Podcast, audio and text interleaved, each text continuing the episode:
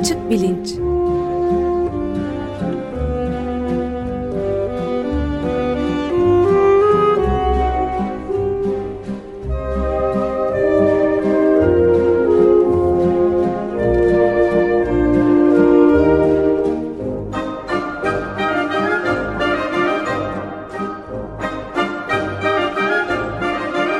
Güven Güzeldere ile bilim ve felsefe sohbetleri. Merhabalar Güven Bey. Merhabalar Ömer Bey. Günaydın diyelim. Günaydın, ve, evet. Ve bu kayıt programımızda e, geçen hafta bıraktığımız yerden devam edeceğiz. E, Can e, şu anda başka bir şeyin peşinde koşmakta olduğu için programın yok. Şimdilik yalnızım. Belki arada işi bitirip e, katılabilir sohbetimize ama şimdilik böyle bir acil durum halindeyiz. Geçen hafta bıraktığımız tamam. yerden Milgram e, deneylerinden e, ve işte bütün bu oradan da e, vicdan, çekirdek vicdan ve Bradley Manning gibi bir e, işte savaşa tamamen karşı çıkıp o, orada duyduğu infial sebebiyle e, etik kendi etik prensiplerinin peşinde koşarak her şeyi göze alan insanların durumu da vardı. Şimdi biraz ondan de devam ederek gidelim isterseniz. Evet, tamam. Ee, geçen hafta bu Stanley Milgram'in Yale Üniversitesi'nde yaptığı deneylerden bahsetmiştik. Aslında belki ona da e, arka plan olacak e, bu sosyal konformite ya da e, sosyal e, uyumluluk diye çevirmek mümkün ama aslında e, sosyal boyun eğme, toplumsal boyun eğme, boyun eğme demek evet. belki daha doğru e, olacak. E, deneylerin ilk e, çıkış noktasından kısaca bahsedeyim. E, bu Stanley Milgram'in de aslında birlikte çalıştığı ve hocalığını yaptığı Solomon Ash diye e, önemli bir e, sosyal psikolog var. Sosyal psikolojinin aslında e, bu tür çalışmalarının e, öncülüğünü yapmış birisi. E, Polonyalı Musevi bir aileden e, geliyor Amerika'ya e, daha geç bir yaşta e, göçmen olarak e, bir hayli zor bir hayattan sonra bir şekilde akademik dünyada kendine bir yer buluyor ve e, sahiden önemli çalışmalar yapıyor. Mesela e, aşinalık e, etkisi ya da sıra etkisi filan gibi şeylerden e, geçen haftalarda bahsetmiştik. E, kararlarımızı verirken e, bunun altında pek de farkında olmadığımız başka sosyal değişkenlerin yattığını hep düşünüyor e, Solomon Ash ve sürekli bunları sınamaya çalışıyor çalışmalarında. Bu Stanley Milgram'in e, çalışmasına e, ilham veren e, çalışma da aslında bir dizi e, sosyal konformite e, temalı çalışmadan e, kaynaklanıyor. Mesela çok basit şeyler yapıyor aslında ama e, ilginç e, sonuçlar e, elde ediyor Solomon Ash. Mesela e, sizi bir denek olarak aldım diyelim. E, size önce bir e, kart üstünde ya da küçük bir kağıt parçası üstünde bir çizgi gösteriyorum. E, sonra diyorum ki şimdi e, buna dikkatlice bakın. E, size üç tane daha kağıt parçası vereceğim. Üçünün her birinin üstünde birer çizgi daha olacak. Bu ilk baktığınız çizgiyle aynı boyda olan e, çizgi hangisidir? E, bunu söylemenizi istiyorum. Bu kadar basit bir şey. E, diyelim size gösterdiğim çizgi 5 santim boyunda. Kartlarda da işte bir tane 3,5 santim boyunda var. Bir tane 5 santim, bir tane de 7 santim boyunda var. Yani e, hemen her zaman doğru olarak e, cevabı verebileceğiniz bir durum. E, e, veriyorsunuz da nitekim. Daha sonra bunu bir e, grup ortamında e, tekrarlıyorum. Sizi e, 6 kişilik bir grubun içine koyuyorum. Bir masa etrafında oturdunuz yani sizden başka beş kişi daha var. Siz de en sona oturmuş vaziyettesiniz. Şans bu ya. Diğer başka herkes sizin gibi denek. Ee, öyle düşünüyorsunuz. Evet. Aslında değiller. Diğerleri hep benim e, ayarladığım insanlar. E, bu sefer herkesin cevabını herkesin duyacağı şekilde aynı şeyi yapıyorum. Yani herkese önce bir çizgi gösteriyoruz. Sonra e, üç tane çizgi daha gösteriyoruz. Bunların hangisi hangisiyle uyumlu diye. Deneyin ilk aşamalarında e, herkes e, açıkça belli olan doğru cevabı veriyor. E, siz de son denek olarak doğru cevabı veriyorsunuz. Bu Solomon Eş'e göre aslında bir e, güven ortamı e, yaratmaya da e, yarıyor. E, fakat e, dördüncü, beşinci e, şeyden sonra, seferden sonra e, yanlış cevaplar vermeye başlıyor e, diğer denekler. Ve e, belli bir süre sonra işte diyelim sekizinci cevaptan itibaren hepsi birden yanlış cevap verir hale geliyorlar. Yani şu e, ilk gösterdiğim çizginin eşi hangisidir diye ben size üç tane şey gösterdim. D diyelim üçüncüsü olduğu çok belli ve siz başka güçler altında kalmasanız üçüncüsü diyeceksiniz. Evet. E, demişsiniz de defalarca. Fakat sizden önceki beş kişi bu kritik e, deneyin kritik kısmında hepsi birden ağız birliği etmişçesine tabi aslında ağız birliği etmiş özetteler. E, birincisi diyor, birincisi diyor, ikincisi de birincisi diyor, üçüncü denekte. Size kadar beş deneyin beşi de e, büyük bir güven duygusuyla evet birincisi dediği zaman sizin kendinize e, olan siz acaba evet sizin kendinize evet, olan yani, güveniniz e, bir yerle bir oluyor tabii bu durumda toplumsal baskı karşısında. Şimdi tabii burada yani böyle bir ahlaki bir soru falan yok. Çok zor bir soru da yok. Çok basit bir soruyla aslında karşı karşıyasınız.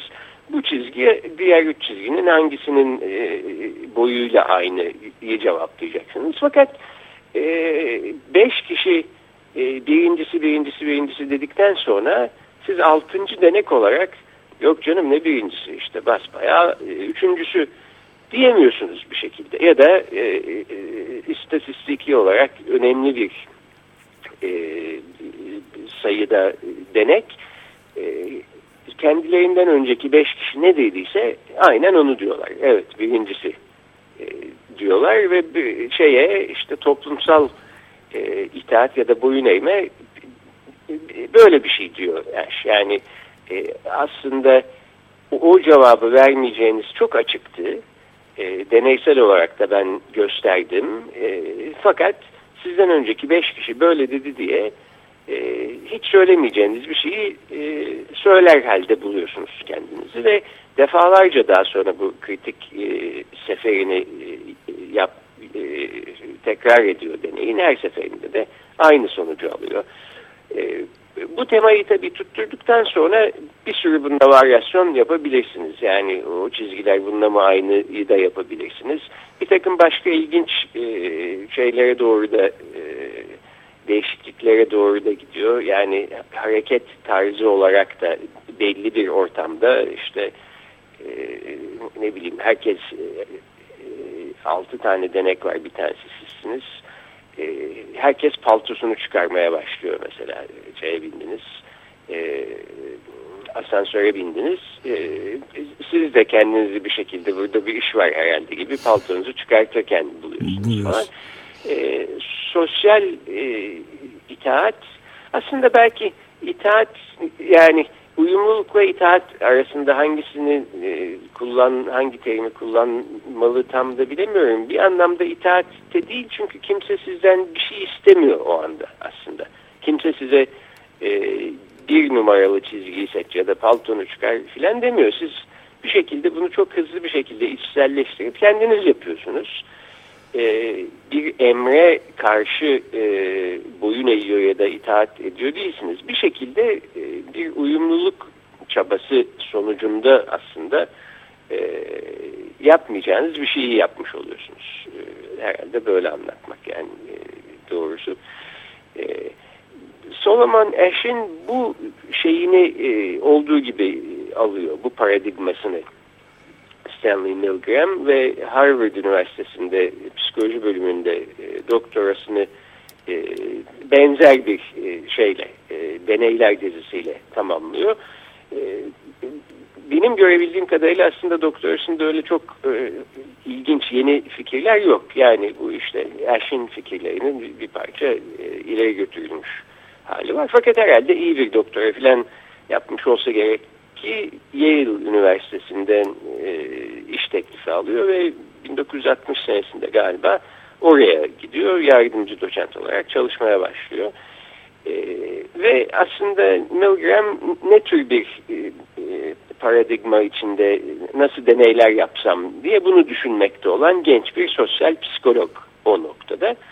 Tam da aynı zamanda e, Adolf Eichmann e, Nazi e, organizasyonunun belki en e, ileri gelen en yüksek e, rütbeli subayı e, Arjantin'de yakalanıyor. E, Kaçırıl, kaçırılıyor İsrail, daha doğrusu. E, evet. İsrail e, komandoları. Doğru yani yakalanıyor dediğim e, legal bir şekilde yakalanmıyor. Aslında e, gayri hukuki bir şekilde e, tespit ediyor şeyler.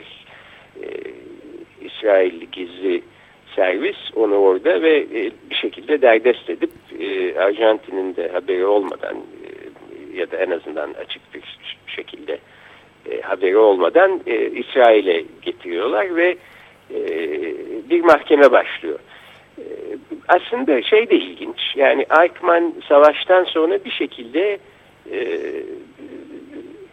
şeylerden nerede olduğunun e, izini e, kaybettirerek Almanya'da e, Avrupa'da yaşamaya devam ediyor bir parça. Hemen e, kaçmış değil Arjantin'e. Daha sonra bir yolunu bulup Arjantin'e kaçıyor ve orada kendine e, basbaya bir hayat kuruyor. E, evleniyor, çoluk çocuğa karışıyor. E, ve uzun yıllarda çalışıyor. Hatta yakalandığı zaman da yani bu İsrail servisi, gizli servisi elemanlarınca tespit edilip e, kaçırıldığı zaman da hala çalışmakta. Nerede çalışıyor dersiniz e, Arjantin'de? E, Mercedes-Benz fabrikasında. Öyle çok uzağa bakmaya da gerek yok aslında. Zaten böyle bir mühendisi geçmiş falan olan bir adam. E, e, her neyse bunu e, şeye getiriyorlar e, Kudüs'e ve orada e, mahkeme e, başlıyor. Yaklaşık bir sene kadar e, sürüyor mahkeme. Mahkemeyi takip etmek üzere de New Yorker dergisi adına Hannah Arendt, evet, Hannah gö Arendt. görevlendiriliyor. E, Amerika'dan e, Kudüs'e gidiyor mahkemeyi izlemeye ve haftadan haftaya mahkemeyle ilgili yazılar geçiyor e, şey New York'a. Tabii Hannah Arendt de çok e, ilginç bir kişilik. E, yani 20. yüzyılın bence en ileri gelen e, kadın felsefecilerinden bir tanesi. E, kendisi de 2. Dünya Savaşı'nda Musevi olduğu için e, zor bela e, kaçabilmiş, kapağı Amerika'ya atabilmiş birisi. Üstelik bundan önce, Amerika'ya kaçmasından önce e, yine 20. yüzyılın çok ileri gelen felsefecilerinden, e, Alman felsefecilerinden Martin Heidegger'le e, bir aşk ilişkisi var uzun süren. E, bu da bu da ilginç bir şey aslında çünkü Heidegger e, son derece e, felsefi e, şeylerinin yanı sıra e, ihtiraslarının yanı sıra e, idari ihtirasları da olan bir e, kişi ve e, e, idari görevler de alıyor. E, Nazilerin e, yükselişinden sonra e, Heidegger'in şeyi daha da perçinleniyor. E, idari e, yeri bir noktada rektör oluyor. Rektör oluyor. E, fakat e, Arendt'i mesela korumak için e, çok fazla yani belki elini taşın altına sokması lazım. Böyle bir şey yapmıyor. E, benzer şekilde e, bence kendi düşüncelerinde çok şeyler borçlu olduğu hocası e, fenomenoloji okulunun e, kurucusu Edmund Husserl. E, o da bir Musevi. E, Heidegger'den işte iki kuşak falan büyüktür yaşça. E, ona e, reva görülen kötü şeyi e, davranışın da bir şekilde önüne geçmiyor. E, okuldan sürüyorlar derken kütüphaneye girmesini yasaklıyorlar filan. Bütün bunlar Heidegger'in şeyi altında işte yani yönetiminde gözleri, gözlemi altında evet. gerçekleşiyor. E, her neyse ben e, Heidegger'i önemli bir felsefeci olarak bulurum ve e, mesela e, Jean-Paul Sartre ve varoluşçuluk felsefesi belki Heidegger ve onun düşüncesi olmasa bu şekilde gelişemezdi filan. Başka pek çok yani Heidegger çalışanlarının yanı sıra başka pek çok yerde de aslında etkisi olmuş birisi. Ama öte yandan da böyle kendi özel hayatına, ihtiraslarına neyi nasıl yaptığına, ahlaki ve vicdani olarak nasıl bir kişi olduğuna baktığımızda ben pek iyi şeyler görmüyorum Heidegger e, açısından. Hı hı. Her neyse orada öyle bir acılı bir aşk hikayesi var. Yarım kalmış. Hannah Arendt sonuçta e, Amerika'dan e, Amerika'da bir e, felsefe işi de istediği gibi aslında bulamıyor ilk başlarda. O yüzden gazetecilik yapmaya başlıyor. Kalemi kuvvetli bir e, kişi.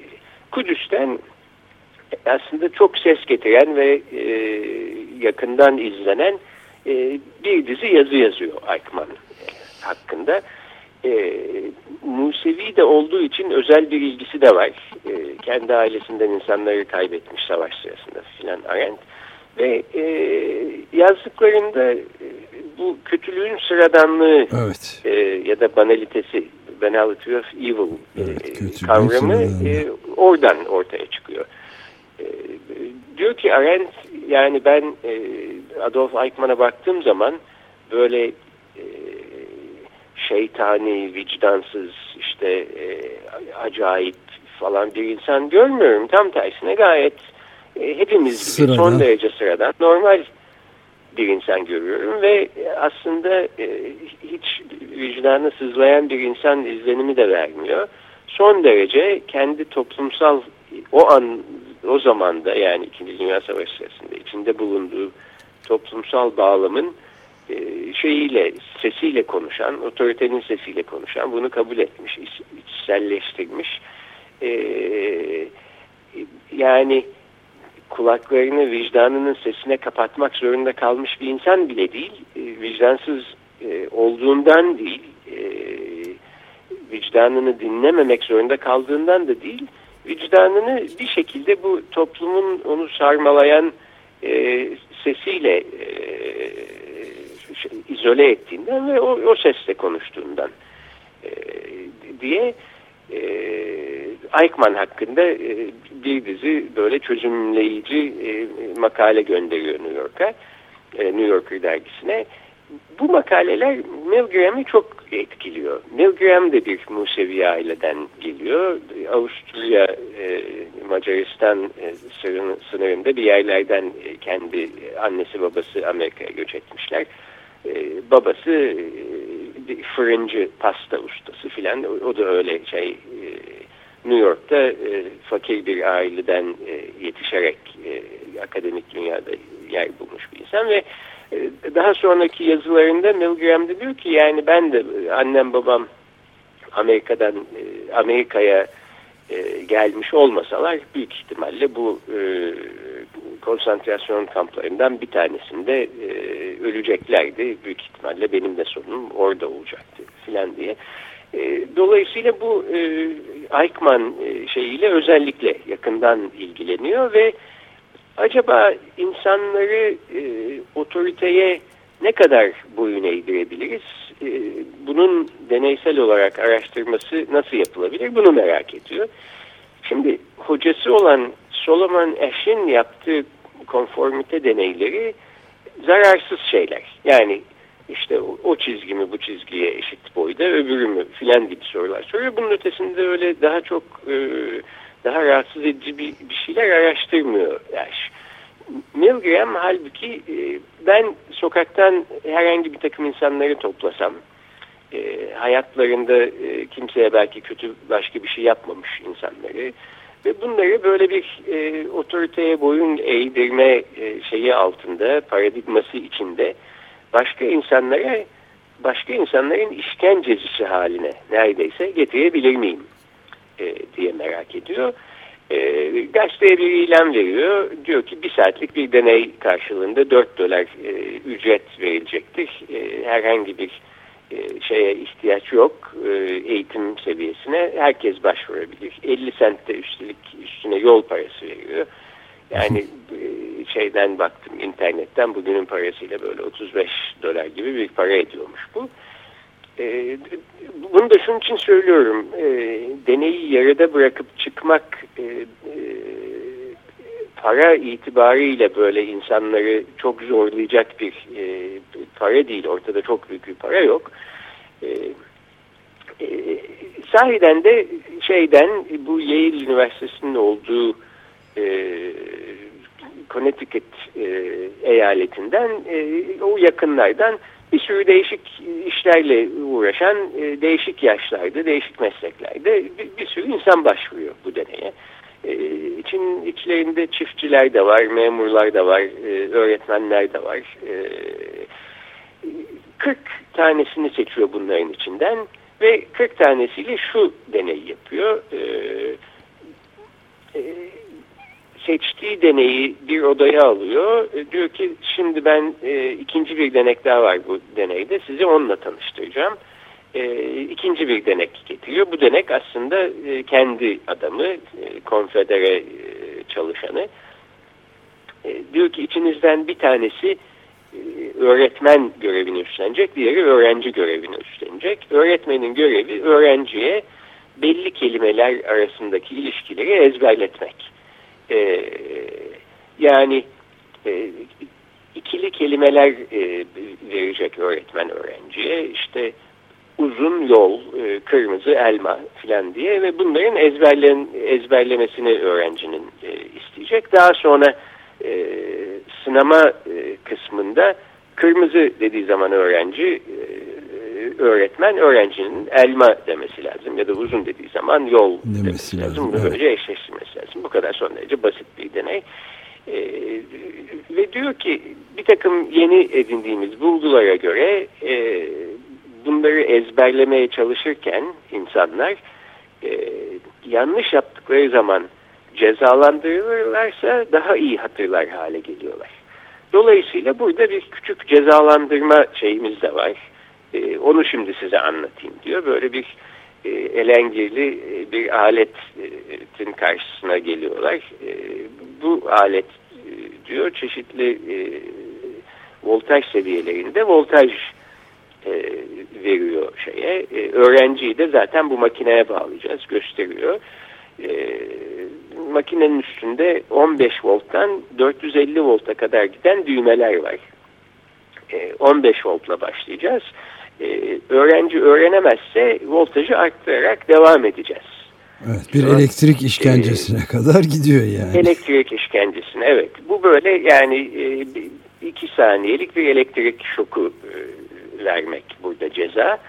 E, öğrenci öğrensin, öğrencinin iyiliği için yani öyle evet. Şimdi burada öğrenci olan e, öğrenci pozisyonundaki şahıs bazı şeylerinde, seferlerinde deneyin e, ya benim aslında bir kalp rahatsızlığım var. Bu böyle voltaj filan e, şey olmasın, sonra bir sorun çıkmasın filan e, diyor şeye e, e deneyi yaptıran kişiye. Evet. E, diğer denekte duyacak şekilde e, yani e, işin ciddiyetini göstermek açısından e, yok yok olmaz falan diyor şey deneyi yaptıran kişi yani Milgram götürüp e, öğrenciyi e, bu makineye bağlıyorlar yan odada. Arada bir e, cam e, var. Oradan görebiliyor öğretmen. E, bazı seferlerinde e, o camı da kaldırıyorlar. Göremeyecek hale geliyor ama her halükarda öğrencinin e,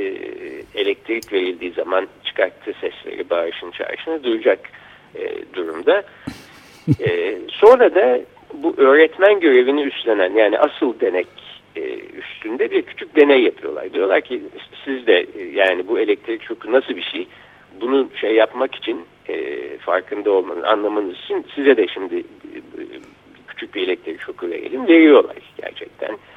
E, kaç voltluktu tahmin edebilir misiniz diyorlar. İşte insanlar genellikle herhalde 90 volttu 100 volttu filan e, diyor. 45 voltluk bir e, şey vermişler, akım vermişler. Bu şeyin üçüncü aşaması ancak 15, 30, 45 evet. gidiyor. Fakat sonra e, 27 aşama daha var. 450 volta kadar gidecek ve makinenin üstünde e, bu 350'den sonraki yerlerde dikkat çok tehlikeli filan gibi ibareler de var. E, dolayısıyla yani insanı endişelendirmek için her şey e, mümkün. E, orada hali hazırda e, mevcut. E, şuna bakıyor Milgram 15 voltla başlıyorlar e, şeylere çalışmaya. İşte bir takım kelimeleri e, öğrenip öğrenemediğini öğretmen onları okuyor. Öbür odadaki öğrenci işte kırmızı e, elma diyor öbürüne yol diyor filan falan. Bilemedikçe e, voltajı biraz daha arttırarak akım veriyor. Bilemedikçe voltajı biraz daha arttırarak akım veriyor. Ve 1963 yılında yayınlanan çalışmada gösteriyor ki 40 e, denekten 26'sı e, 450 e, volta kadar çıkıyor. 450 volta kadar çıkıyor. Karşı tarafta akım verilen kişinin bağırış çağrışına, yakarmasına ben artık istemiyorum, beni çözün çıkacağım, gitmek istiyorum ya da kalp rahatsızlığım var kendimi kötü hissediyorum, galiba kalp krizi geçiriyorum demesine rağmen e, hatta bazı e, seferlerinde e, öğrenci görevini gören, üstlenen kişi e, bir noktadan sonra yığılıp kalıyor ve cevap vermez hale geliyor. Karşıdan cevap gelmiyor. Yani 350 voltaydı. Artık bağırış çağırış da yok. E, arttır diyor şey. Bir, bir sonra arttırmamız lazım. Böyle evet. deme 365'e çıkacağız. Arttırıyor ve 450'ye kadar e, çıkıyorlar. Bu tabii çok çok e, edici bir e, yani mecazi olarak da e, aslında çok edici bir e, sonuç. E, vaktimizin sonuna evet, doğru yaklaşıyoruz. Sonuna geldik evet. Yani şeyi sadece ben burada sormak istiyorum. Yani bu birinci e, sözünü ettiğimiz deneyde sürüden ayrı düşme korkusu yani sosyal uyumluluk dediğimiz durum vardı. Burada ama farklı bir e, kavramdan bahsediyoruz herhalde değil mi? E, evet yani burada e, uyumluluktan ziyade bu gerçekten e, otoriteye boyun eğmek. Bu, bu evet burada artık bu şey e, itaat e, şeyine giriyor yani. E, evet yani bu Stanley Milgram e, burada otoriter figürü temsil ediyor. Üstüne böyle beyaz bir doktor gömleği giymiş çok ciddi bir adam filan ve bu böyle yapılacak diyor.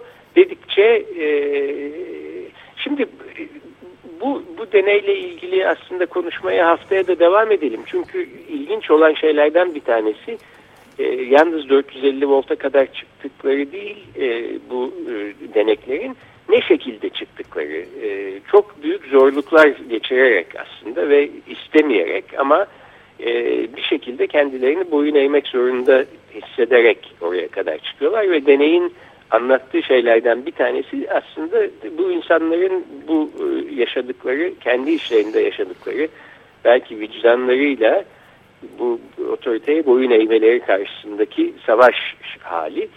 Ee, bir de önemli olan e, bu 40 kişiden 26'sı buna boyun eğiyor ama 14'ü eğmiyor ve e, bir noktada e, bir dakika ben bunu yapmak zorunda değilim e, ya da yanlış bu. E, dolayısıyla ben e, daha fazla devam etmeyeceğim. E, evet işte o, o çok önemli. Belki oradan e, devam etmeliyiz gelecek hafta. Şimdi e, bu noktadan itibaren yani süreyi de bitirmiş durumdayız e, yani sürüden ayrı düşme korkusu başka yani sosyal e, uyumluluğun ve itaatin mutlak itaatin dışına çıkan e, farklı figür tiplerinden bahsetmemiz gerekiyor. Ee, evet yani Bradley Manning evet. türü insanlar ne şekilde e, e, ortaya çıkıyorlar? E, buradan alalım. E, deneyin e, sonuçlarını da haftaya konuşalım. Evet. Peki e, şey bize yetişemedi. Bu Can'ın özellikle Can... ilgilendiği bir konu. Evet biliyorum aslında böylece e, Can da bu şeye e, itaat, otorite e, konusuna dahil olmuş olduk evet. haftaya. Peki çok teşekkür ederiz. Görüşmek üzere. Ben teşekkür ederim. Hoşçakalın.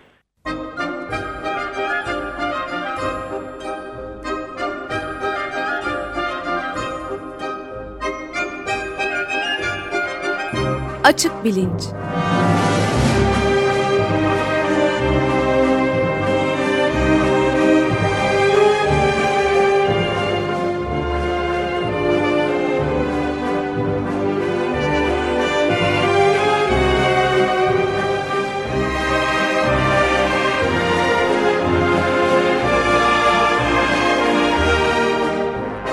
Güven Güzeldere ile bilim ve felsefe sohbetleri.